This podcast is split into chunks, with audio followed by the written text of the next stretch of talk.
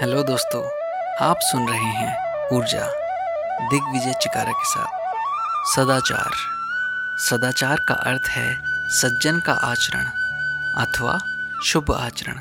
सत्य, अहिंसा, ईश्वर, विश्वास, मैत्री भाव, महापुरुषों का अनुसरण करना आदि बातें सदाचार में गिनी जाती हैं। सदाचार को धारण करने वाला व्यक्ति सदाचारी कहलाता है। इसके विपरीत आचरण करने वाले व्यक्ति को दुराचारी कहते हैं। सदाचारी व्यक्ति समाज में पूजा जाता है। सचित्रता सदाचार का सर्वोत्तम साधन है। एक कहावत के अनुसार, धन नष्ट हो जाए तो मनुष्य की विशेष हानि नहीं होती। स्वास्थ्य बिगड़ जाए तो कुछ हानि होती है। किंतु चरित्र का पतन होने पर मनुष्य का सर्वस्व नष्ट हो जाता है। मनुष्य में जो कुछ भी मनुष्यवित है उसका प्रतिबिंब, उसका चरित्र है। जो व्यक्ति सदाचारी नहीं, उसका पतन सुनिश्चित है। रावण के पास धन, वैभव और विद्या सब कुछ था, किंतु अनाचार के कारण उसका सब कुछ नष्ट हो गया। महाभारत की एक कहावत के अनुसार, एक राजा का शील नष्ट हुआ तो उसका धर्म नष्ट हो गया। सदाचार मनुष्य की काम, क्रोध, मोह आदि बुराइयों से रक्षा करता है।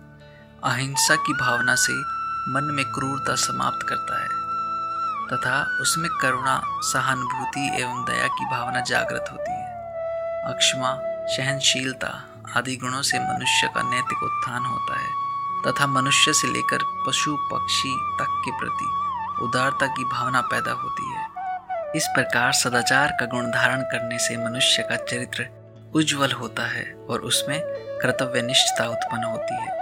सदाचार के बिना मनुष्य कभी भी अपने जीवन लक्ष्य को प्राप्त नहीं कर सकता।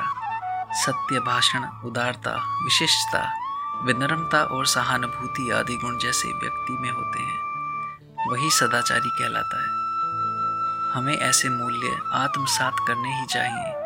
राम, कृष्ण और गांधी के चरित्र को आदर्श मानकर न्यायप्रिय आचरण करना चाहिए।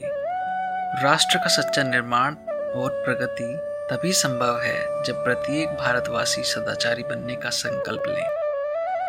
सूर्यदीप कुशवाहा।